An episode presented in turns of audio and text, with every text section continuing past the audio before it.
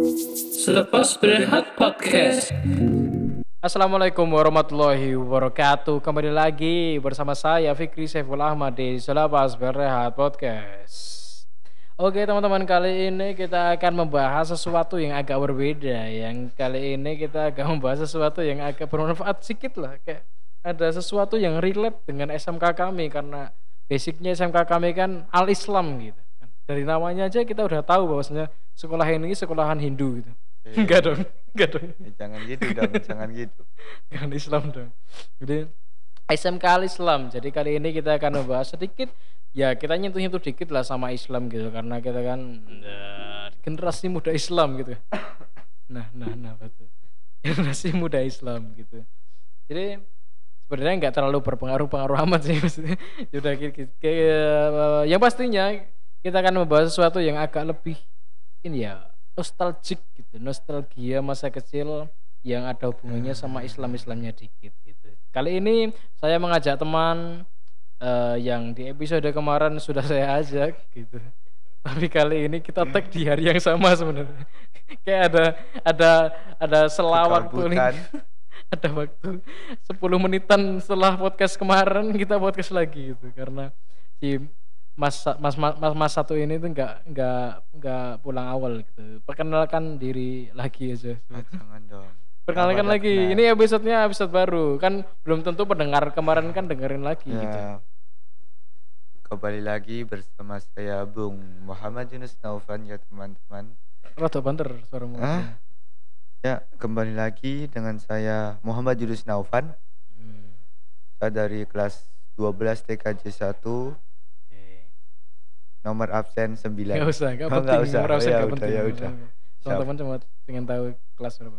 Sebenarnya nggak nggak penting juga perkenalan sebenarnya, tapi ya Nah iya, tapi tapi ya sudah kali ini kita akan bahas tentang ini karena tadi ada usulan ya dari Mas Muhammad Yunus itu kayak mau membahas sesuatu yang nostalgic gitu yang berhubungannya sama agama Islam yaitu lagu-lagu Islami yang sering kita dengar masa kecil itu apa coba sebenarnya nggak tahu sih saya. Maksudnya nggak. terlalu gini, gini. banyak. ya yang yang paling familiar ya yang paling memorable itu kalau waktu puasa waktu Ramadan itu di MNC TV kalau dulu tuh di TPI itu pasti diputerin lagunya Opik. Ya, ya. Marhaban ya Ramadan marhaban ya itu itu udah itu udah starter pack Ramadan lah. Maksudnya kalau Ramadan itu pasti ada lagu itu di MNC TV gitu. Itu lagu itu lagu sangat nostalgia kalau kita dengerin itu tuh kayak langsung wah ini poso iki suasananya poso banget kalau naik gak ono lagu kuwi kayak gak kroso poso ngono. Terus, Terus ada lagu yang apa apa, nostalgia banget. Ya Rabbi bil Mustafa Maga. itu Sidana. lagu keren itu selawat Ya, selawat dari Hadat Alwi Hebat. ya. walaupun walaupun di backstory-nya Hadat Alwi ini jadi perdebatan apakah dia Syiah atau Sunni tapi itu nggak penting lah. Yang penting lagunya keren ya kan kita diajak untuk berselawat kepada Rasulullah gitu kan itu. Tapi kan yang penting kalau kata Nabi itu kan eh, sabdanya Nabi itu kan undur makola wala tandur man, mankola apa namanya eh, lihat apa yang dia bicarakan jangan lihat siapa yang bicara gitu. Diundur makola wala tandur mankola gitu. Itu salah satu kutipan dari Nabi Muhammad yang sangat-sangat harus kita pegang gitu kan. Undur man undur makola wala tandur mankola jadi kalau nggak salah ya kan saya juga agamanya nggak setinggi itu juga. Kita tapi kita khususkan episode ini untuk Islam-Islam karena ya sedikit-dikit lah kita kayak relate episode kita dengan latar belakang SMK kita, SMK kita yang al Islam gitu. Terus apa ada, ada apa lagi selain Hadat Alwi tadi? Hadat Alwi itu juga ada rapnya juga kan kalau nggak salah. Iya, rapnya lupa kayak. buktikan ya gitu kayak gitu lah. Itu juga itu juga memorable sih. Pasti juga ada di Ramadan pasti ada pasti ada. Dulu waktu tahun berapa ya tahun aku waktu kelas 6 SD kalau nggak salah itu di inbox. Di inbox itu ada Talwi live performance itu. Hmm. pertama kali lihat ada Talwi live performance itu di inbox waktu Ramadan itu. Terus ada ini loh yang ini nggak tahu ya ini hitungannya lagu religi atau enggak tapi ada penyanyi nggak tahu Mary religi atau enggak tapi kayak penyanyi pop gitu tapi lagunya lagu religi yang ini pakai pakai topi kayak marshmallow topi top kotak gitu tahu paham tahu nggak Oh, enggak yang tahu. lagunya gini pantaskah aku ini jadi penghuni surga gitu. Tahu nggak Tahu, itu itu juga itu juga keren banget tuh. Waktu tahun-tahun kapan? 2007an lah itu eh enggak dong. Tahun 2000 pokoknya saya SD lah SD kelas 2 SD kelas 3 dan itu itu lagu sangat booming banget itu. Eh, membersamai si Hadat Alwi itu. Pokoknya keluarnya itu ya dekat-dekat sama Hadat Alwi si Yarobi Bil Mustafa ya Yarobi Bil Mustafa itu. Terus eh Eh, lagu yang paling apa lagi? memorable itu di TPA. Masih ingat TPA. ya? ya lagu TPA ya. Tepu anak soleh. Nah, gitu. Atau banter suaramu gak kerungu Tepu anak soleh. Aku anak soleh. Rajin sholat, rajin ngaji. Orang tua dihormati. Cinta Islam sampai mati. La ilaha illallah Muhammad Rasulullah. Islam, Islam. yes Nah. keren itu, Itu walaupun dari dulu sampai Iya. sekarang masih dipakai terus. ya Sir, ya itu lagu wajib TPA kayak nggak ada TPA tapi kayak itu jadi ini ya jadi jadi apa namanya jadi pattern kayak di seluruh Indonesia itu pasti ada lagu itu ya Iya. di pelosok-pelosok itu juga pasti la- lagunya Tepukan Soleh itu. Walaupun di tahun-tahun politik kemarin ya masih ada ada sedikit polemik ya di lagu ini. Ada klip yang bilang yang ditambahi kafir kafir no terus ada orang-orang tuh netizen heboh itu loh. Oh ini mengajarkan radikalisme mengajarkan intoleran. Ya ya kan itu pendidikan buat anak Islam gitu. Yes, ya itu kan pendidikan untuk dia tidak ya itu inilah udah udah jadi selayaknya untuk eh, mempertahankan keislaman eh, anak-anak muda sejak dini gitu kan. Iya benar. kenapa dipermasalahi netizen? Woi netizen woi. Hmm. kenapa? Ya kan itu eh, part of pendidikan Islam ya kayak gitu. Kalau nggak mau ya ya kenapa harus marah? Kan kafir kan apa ya? Ya itu kan di dalam Islam itu kan kafir kan yang bukan Islam itu kafir. Tapi ya kita nggak mau mendalam membahas ini karena saya juga nggak nggak expert di bidang ini nggak nggak tahu-tahu banget ya. Itu jadi sempat ada masalah di lagu Tepuk Anak Soleh ini. Padahal lagu ini udah udah beratus-ratus tahun mungkin ya. Sejak zaman Sunan Kalijogo Iya. mungkin. Enggak lah. Enggak, ya kan maksudnya kan semua generasi bro. Maksudnya bapak Eh, kalau- ibu kita juga mengalami masa-masa Tepuk Anak Soleh gitu. apa Sunan Kalijaga itu dalam apa terus banter era eranya Wali itu kalau lagu Lir Ilir Lir itu apa dari era Wali Songo ya? Kali Sunan Masa? Sunan Kalijogo sing sing eh, nyiptake lir Lir. Iki. Lir. Ini Miki ning ngarep iki lho ngarep tombol Ini. iki. Tombol iki. oh jadi nah ah ya siap siap. Jadi nek kowe ning pinggir aku oke Jadi iya zaman Sunan Kalijogo itu ada lagu lir ilir lir ilir tandure usumi lir ta ijo royo roro. Sungguh temanten itu lagu penuh filosofis ya menurutku kayak Sunan-sunan zaman dulu tuh kan anu ya eh, apa ya berdakwah. sebutannya ya? Berdakwah dengan meriletkan budaya sekitar gitu. Jadi ya karena dulu kan orang-orang tuh masih pada kejawen gitu kan. Iya. Hindu kebanyakan. Jadi dia dakwanya pakai gamelan pakai wayang gitu. Jadi memang ada perintah dari apa ya dari Allah dari Rasul. Pokoknya bunyinya tuh kurang lebih kalau mau berdakwah itu harus apa namanya harus menyesuaikan dengan keadaan masyarakat di situ loh. Ada namanya kalau nggak salah ya ini namanya fik fikhul waqi. Fikhul waqi itu menyesuaikan eh, apa yang kita pahami dan apa yang akan kita sampaikan dengan keadaan masyarakat sekitar gitu. Jadi kalau masyarakatnya masih kejawen, kalau kita ingin dakwah nggak nggak bisa langsung, eh kejawen kafir, nggak bisa, Anda itu nggak masuk gitu. Jadi harus menyesuaikan dengan budaya gitu. Itu yang saya pahami ya dari eh, kajian-kajian yang saya dengerin gitu. Jadi Sunan Kalijogo, Sunan para sunan-sunan lah itu kayak sangat berjasa bagi Islam di Indonesia, khususnya di Jawa ya, karena mereka dari Jawa di Sunan Ampel, di daerah Ampel di dekat Surabaya, Sunan Giri, Sunan Kalijogo. Gitu. iya bicara masa kecil nih Betul bener ya. kamu aku Hai. Putus-putus. masa. Ora aku masalahnya anu, Oh, iya. bicara soal masa kecil ini, eh, pasti pasti ada hubungannya dengan TPA kan. Iya. Nah sekarang banyak sih oh anak kecil yang pergi ke masjid dan anak kecil itu ya membuat kegaduhan. Maksudnya gimana? Namanya kan anak kecil pasti kan kalau di masjid ya Oh, ya nggak bisa gojek-gojek sepenuhnya anteng kan. Hmm. Nah terus gojek tertawa-tertawa gitu. Nah Hmm. kebanyakan orang itu malah Musir ya. iya malah Hmm, memarahi musir. anak kecil. Jadi Nah bukannya itu pendapatnya gimana? pendapat siapa?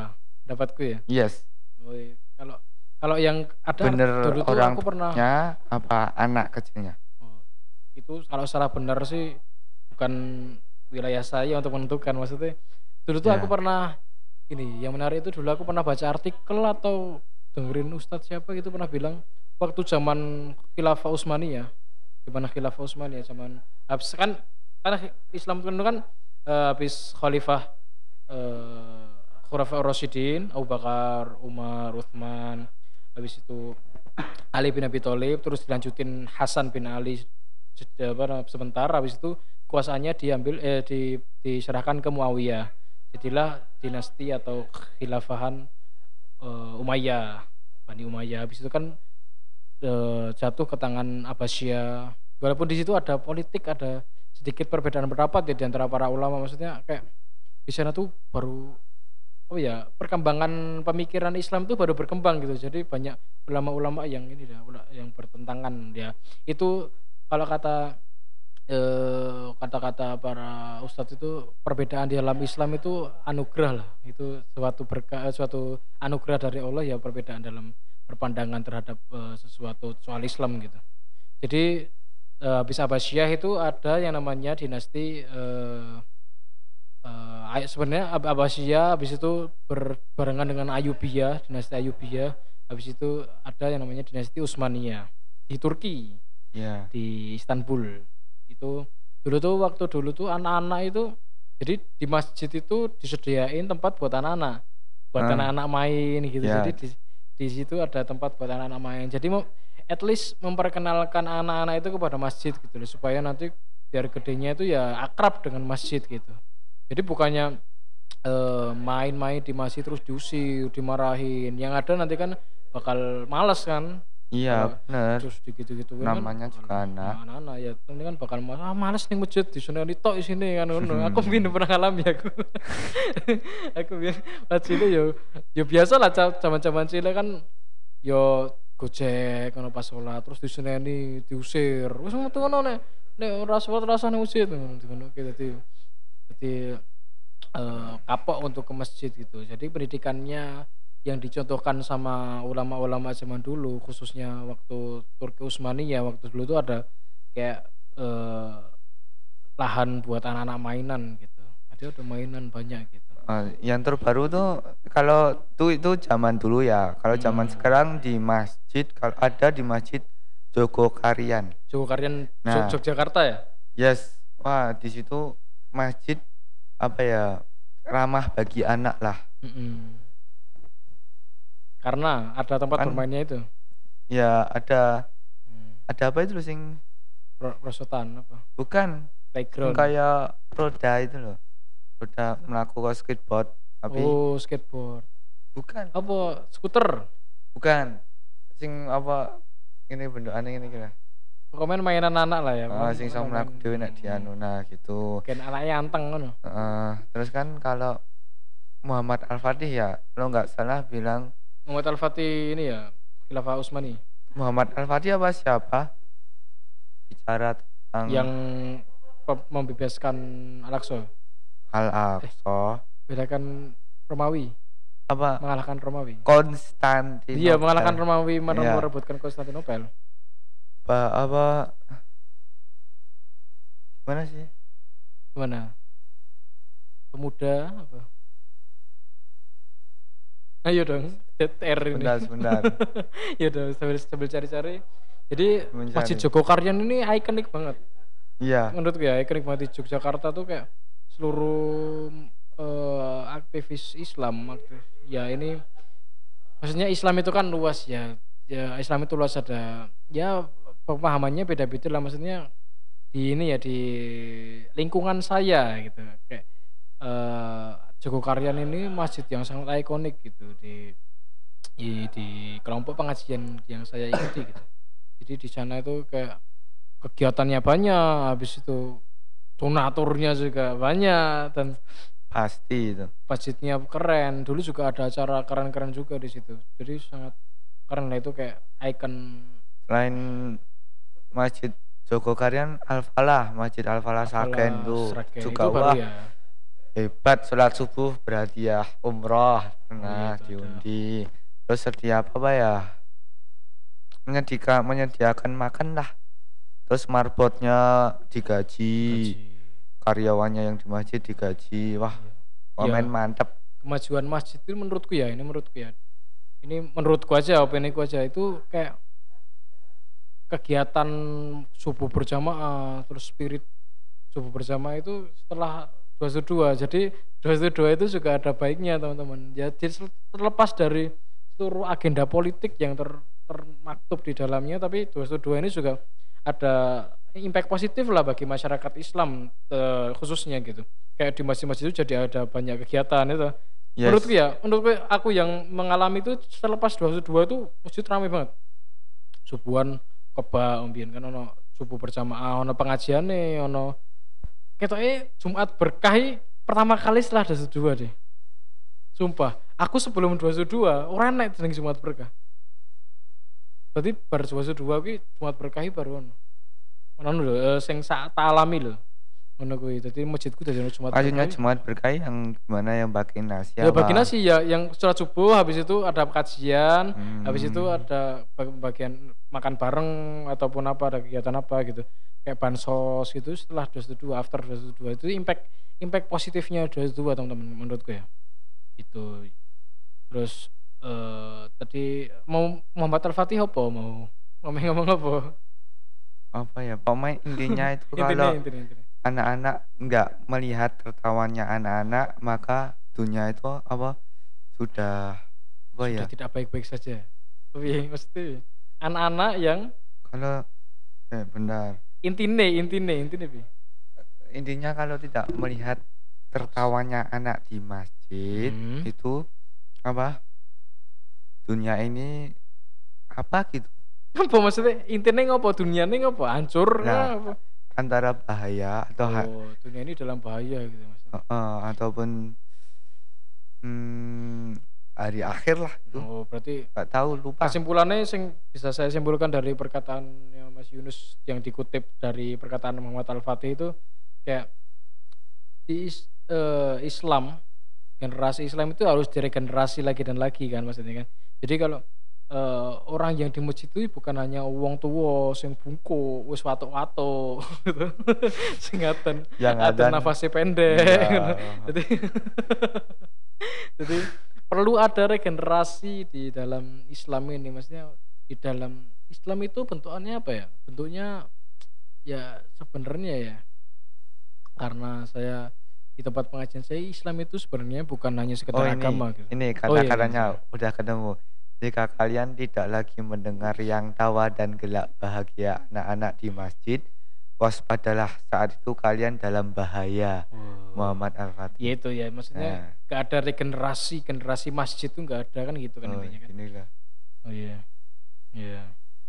Jadi kayak ya kemajuan Islam ini ada di tangan anak-anak gitu yang Dan sama pemuda. iya muda Sa- apa kebanyakan ya saya pernah mengikuti apa ya?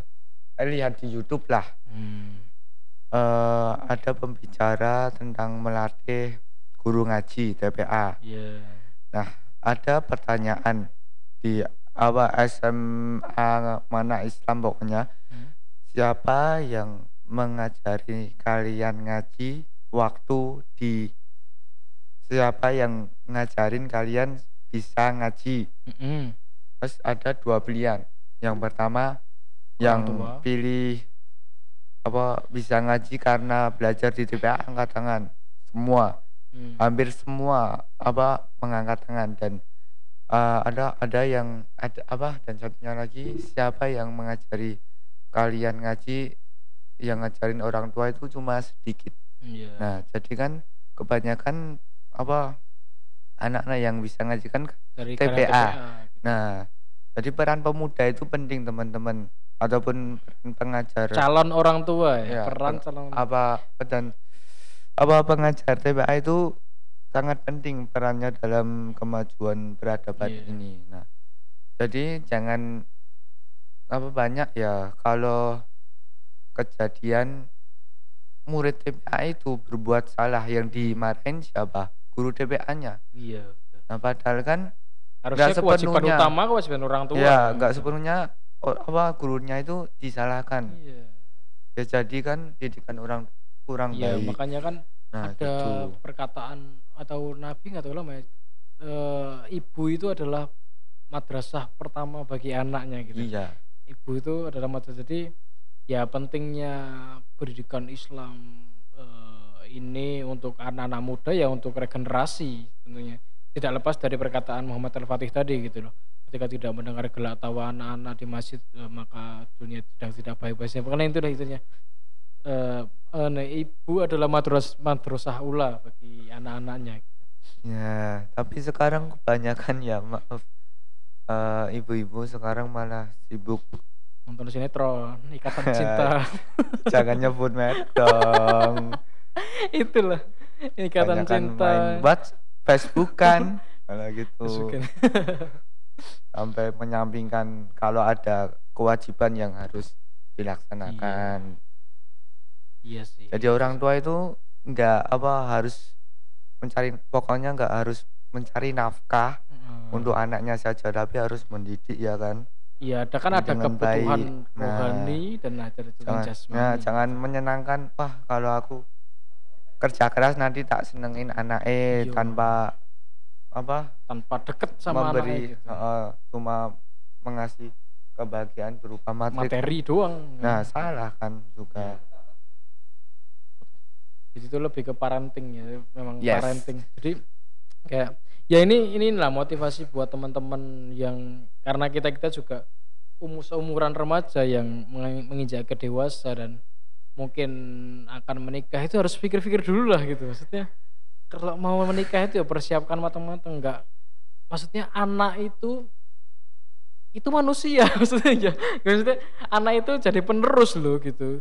Anak itu harus ya kau dulu dipersiapin jangan langsung nikah tiba-tiba mana anak lu nggak digagas gitu loh. Dalam semua hal mau dari materi mau dari apa pendidikan kan itu Yes. juga tanggung jawabnya orang tua gitu jadi jangan gegabah lah ya ya boleh ada ada inisiasi buat nikah muda menghindari zina boleh tapi ya tidak lep- tidak lepas kendali dong maksudnya ya harus mempersiapkan diri juga gitu gitu Ya, anak itu bisa jadi apa rezeki jariah dan Iya. bisa jadi dosa eh itu jariah. pahala jariah dan apa apa itu? Dosa dosa jariah. jariah nah pilih betul. mana Iya, jadi ya tuh sebelum mana itu ya mikir-mikir Mana jangan kayak kewan ya kan anda anda jangan kayak kewan ya. Itu teman-teman. Nah. yang punya mau yang punya visi mau nikah muda ya dipersiapin gitu. Jangan rusak maksudnya eh anak itu kan nanti masuk ke dalam generasi.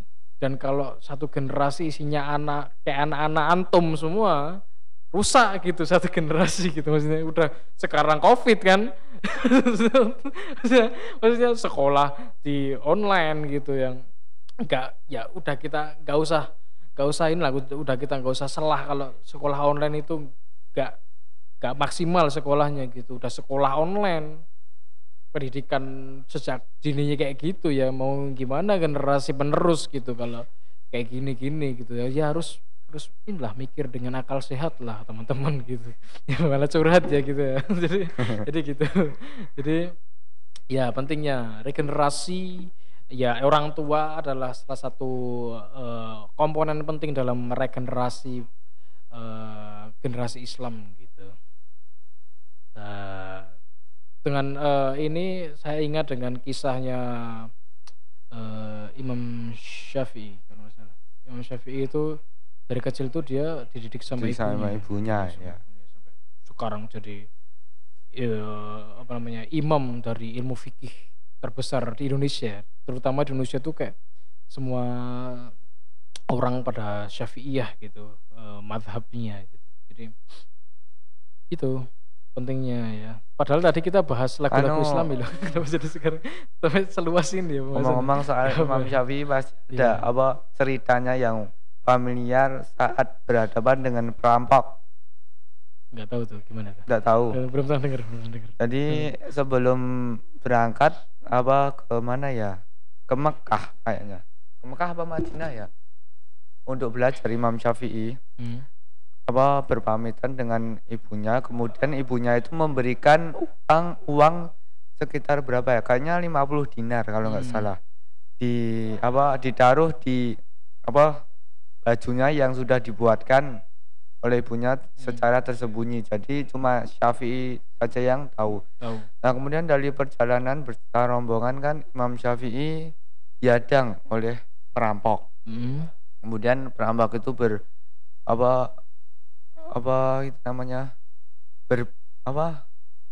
Yo ngerampok kami ngerampok. Apa eh, eh, mau merampok. Siapa yang di sini membawa harta kemudian Imam Syafi'i kecil pun menjawab sorry sebelum berangkat Imam Syafi'i dipesenin sama ibu eh ibunya untuk selalu berkata jujur pada siapa pun Iya. Nah, itu.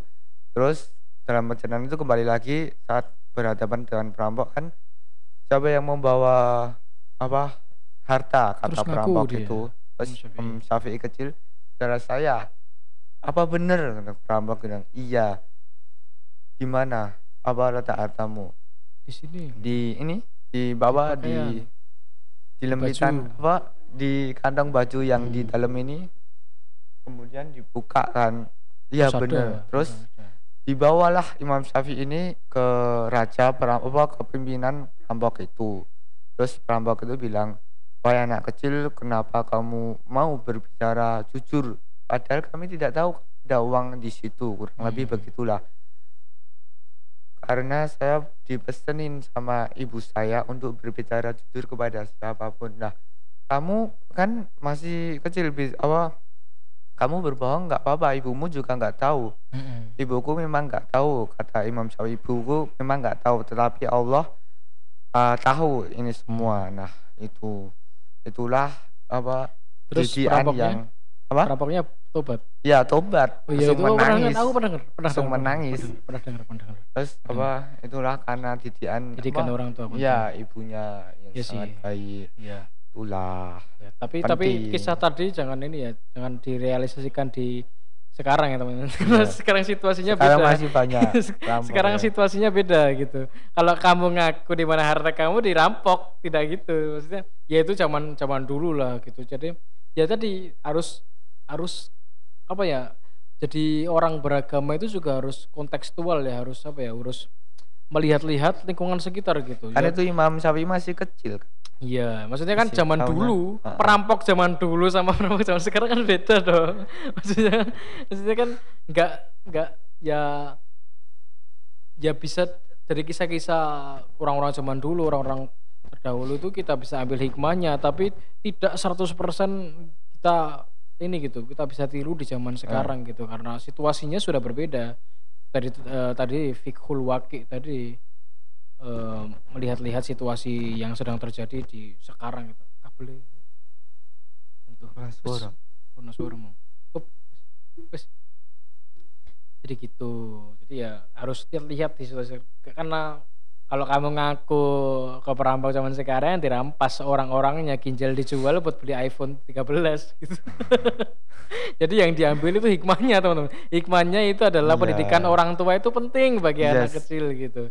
Bersikap jujur bahkan sampai perampok pun bisa uh, tobat gitu. Menanamkan yang jadi bu- bukan yang diambil ngaku ke perampok ya bukan itu maksudnya. Kan ada hadis apa apa pertahankan hartamu kalau iya bertahankan uh, hartamu sampai sampai mati. sampai mati Nah, kamu pun bakal mati syahid kan Yes. gitu kan. Salah satu indikasi mati syahid itu kalau mempertahankan hartanya sampai mati gitu. Jadi jangan bodoh jangan bodoh juga maksudnya. Iya ya kamu apa namanya eh, mencontoh boleh tapi ya mengambil hikmahnya gitu loh. Kan itu Syafi'i masih kecil Iya, kan? iya, Nah, iya kan maksudnya kan kayak ada, ada aja orang gitu yang berpikiran eh, gitu gitu. Jadi harus itulah harus merelatifkan, me- apa ya, menyesuaikan ajaran-ajaran itu yang bisa dilakukan di zaman sekarang mana itu juga penting sih menurutku ya menurutku penting sih gitu. Jadi kita nggak salah kaprah juga di masyarakat kita juga nggak dipandang iya. dipandang buruk, dipandang apa karena kita kan hidup bermasyarakat gitu. Itu oh teman-teman ya. kembali ke tema dong Ya kemarin apa Aku, lagu Islam oh aku. Ini tadi membahasnya jauh banget. Iya. Ya tapi kan relate tuh kan kita bahas kan lagu Islam masa kecil kita jadi bahas ke pendidikan Islam kan. Tadi awalnya ditepuk ame-ame tadi eh tepuk ame. Nah, Tepuk anak sekolah anak tepuk ame-ame. Kenapa tepuk ame-ame? Gitu. terus ada kan sekarang kalau anak-anak itu pas di TPA ya Mm-mm. apa kebanyakan seneng belajar sama bermain Iya semua anak-anak kayak gitu. ya contohnya jadi jadi apa ya pengalaman sih saya bukan pengajar TPA ya tapi Pengajar, Ding. di rumah saya saya ikut sebagai apa ya yang Ya, ada mendokumentasikan kontribusi, ya, nah bukan kontribusi lah pengajar gitu nah ya. di TPA saya itu Kabelnya jemput sentuh. di TPA saya itu apa iya enggak di TPA saya ding nyaman entah lah Hmm. banyak sekarang apa ya lagu tentang Dimodifikasi. ya dimodifikasi Hmm. untuk belajar ya tentang sejarah nggak harus Jadi lagu yang familiar mereka Mm-mm. denger terus dimodifikasi buat Nggak- pendidikan. nggak harus menerangkan ini ini ini Hmm. ini sehingga anak menjadi dosen itulah Hmm.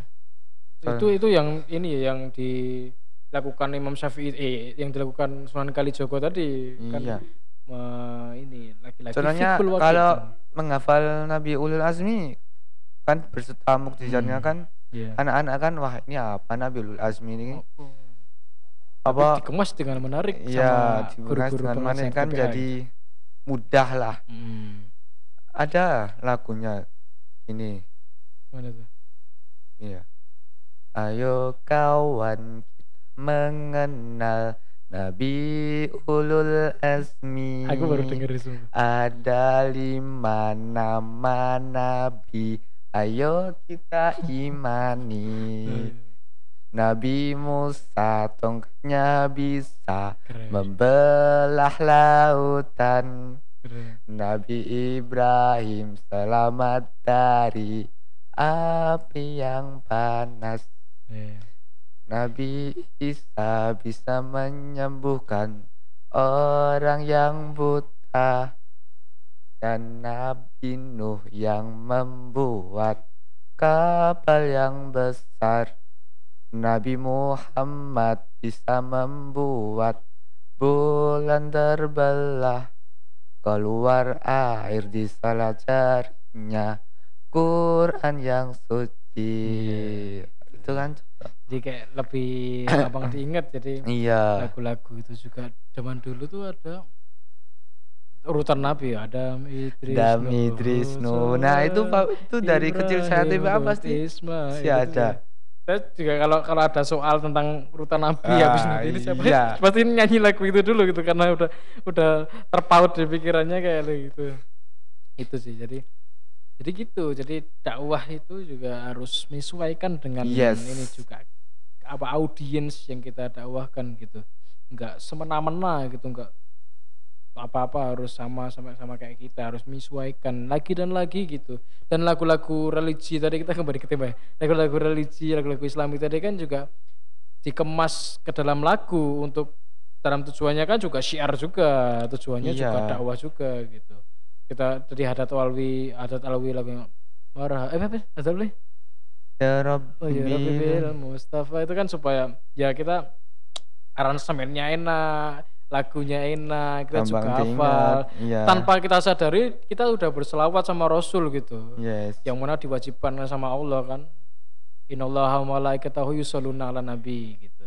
Jadi kita tidak tidak kita- tanpa kita sadari kita berselawat kepada nabi gitu. Terus eh gitu jadi pentingnya eh, dakwah menyesuaikan dengan keadaan masyarakat gitu. Itu teman-teman ya.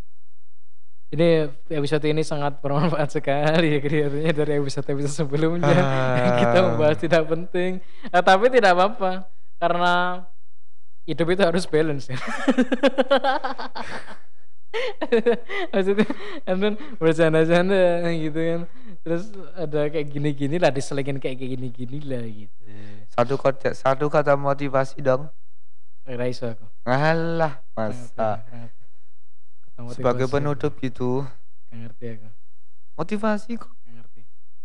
Apa kowe duwe ra? Oh, lah, ada kutipan saka pon. Oh ya, ada kutipan ini slogan ya. Bukan. Jago komputer ngaji pinter. Bukan. Bukan. Beda lagi.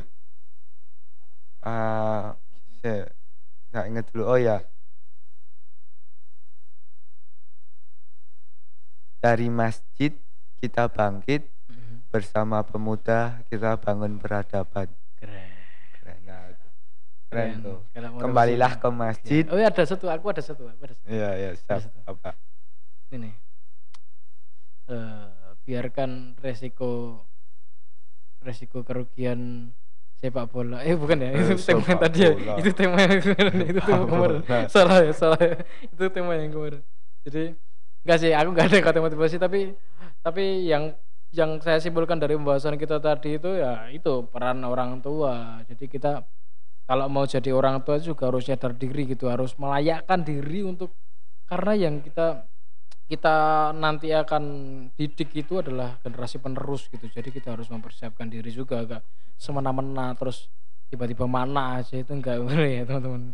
Eh, Apalagi Hmm. di usia kita yang mungkin kalau mau lulus ini mau nikah langsung mau apa gitu. Jadi pentingnya pendidikan untuk anak-anak Islam untuk regenerasi eh, generasi Islam itu sangat penting gitu. Walaupun maksudnya eh, karena zaman sekarang itu kayak orang ngaku agama Islam itu jadi kayak tabu. Jadi orang tuh bicarain agama itu jadi apa sih nggak asik bikin agama kayak gitu-gitu. Jadi zaman sekarang itu udah Iya. mulai-mulai kayak gitu kan. Kayak nggak asik apa apa agama, apa apa agama gitu. Jadi ya itu salah satu eh, apa namanya akibat dari tidak regeneratifnya generasi Islam itu kayak ya kenapa jadi hal baik jadi tabu gitu se apa namanya di sel- apa namanya eh, eh, sebaliknya malah hal-hal yang dulu tabu sekarang jadi dimaklumi gitu. Jadi ya ulah alam bisawab anjay. Ulah alam bisawab. Sih.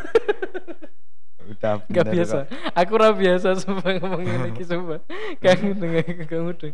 Ya wis. Ya wis teman-teman pendengar eh, itu saja dari kami hari ini. Sebentar, Sangat- saya belum ya? mau Oh iya, coba. apa kata penutup ya Kan mau wis, maksudnya Hah? ya wis nah apa nah. ora masalahnya ora Apa? kalau ada salah kata Oh iya. eh, masa Ya kalau ada salah kata dari Hmm. saya entah itu menyinggung perasaan juga. anda ataupun salah berbicara Gak apa-apa nyinggung juga gak apa-apa emang kita emang kita mau menyinggung. dimaafkan ya teman-teman Emang kita emang kita tujuannya menyinggung, Bro. Biar sadar, woi sadar woi. gitu. Gitu loh. berbuatlah baik sekarang juga Iya. walaupun sekecil apa pun itu Iya. karena setiap kebaikan pasti dibalas kebaikan walaupun sebesar biji zahra Zahra, Sekian. Zahra, Oh, Zahra. zahra Sekian Zahra, dari- Zahra. oh zahra Zaroh, zahra Zaroh. zahra Nah, nah itu biji apa sih di sawi. oh biji sawi, Sawi. kecil itu Oh, kecil oh ya banget. siap siap ya sekian ada dari ada saya ulama yang eh, sih, sih. ada ulama Iya. yang kata bizaroh itu biji sawi, ada yang eh, bilang juga atom. Kan atom kan molekul terkecil di oh iya iya dunia itu loh, ada Hmm, iya. atom. gitu. Jadi sekecil pemain kecil apapun- banget lah pokoknya sekecil apa pun kebaikan yang kalian perbuat akan dibalas sama Allah gitu loh. Heeh. Ya maksudnya dibalas ini kan orang sering kali berprasangka dibalas ini dengan uang gitu, dengan harta, dengan Iya. materi. Enggak, enggak teman-teman. Maksudnya kesehatan itu juga termasuk rezeki bagi kita kesehatan, teman yang baik, terus suasana hati yang gembira itu juga rezeki teman-teman. Jadi Iya, enggak- teman-teman. rezeki enggak melulu tentang uang, uang, uang, uang dan uang gitu. Yap, bener. Gitu. Jadi itu saja dari kami hari ini uh, episode yang sedikit uh, memberikan siraman uh, siraman hati Siraman tapi nggak ada. Yang siraman hati gitu. Jadi sedikit adem ya dan kemarin-kemarin kita membahas sesuatu yang ditutup dengan Gitu. bacaan apa surah gitu dong Mas Fikri. Kan kalau pengen dengar saya ngaji langsung saja di channel Al Islam Surakarta di sana ada banyak sekali saya ngaji Oh, di sana. siap, siap. Dan ada kori-kori lain di SMK Islam yang suaranya ah, tentu saja bisa menganyuhkan ya hati jangan lupa di gitu. subscribe di like di Di-subscribe, komentar dibagikan Podcast ya, ini teman-teman, podcast ini juga jangan lupa di follow dong. jangan di follow Eh, ya di follow di di follow follow terus ini jangan lupa di follow Ya. karena ini agak menurun ya dari episode 1 sampai episode 3 ini agak menurun gitu jadi ya terima kasih teman-teman. Eh, hari ini eh, episode yang sangat eh, mencerahkan. Eh jumbo. Jumbo kasih ke episode yang sangat mencerahkan dan agak sedikit adem ya setelah pembahasan Adem. rumit kemarin gak rumit sebenarnya. Jadi ini dia jumbo cek-cek kan oke. Jadi sekian dari kami teman-teman. Eh, wassalamualaikum warahmatullahi wabarakatuh. Waalaikumsalam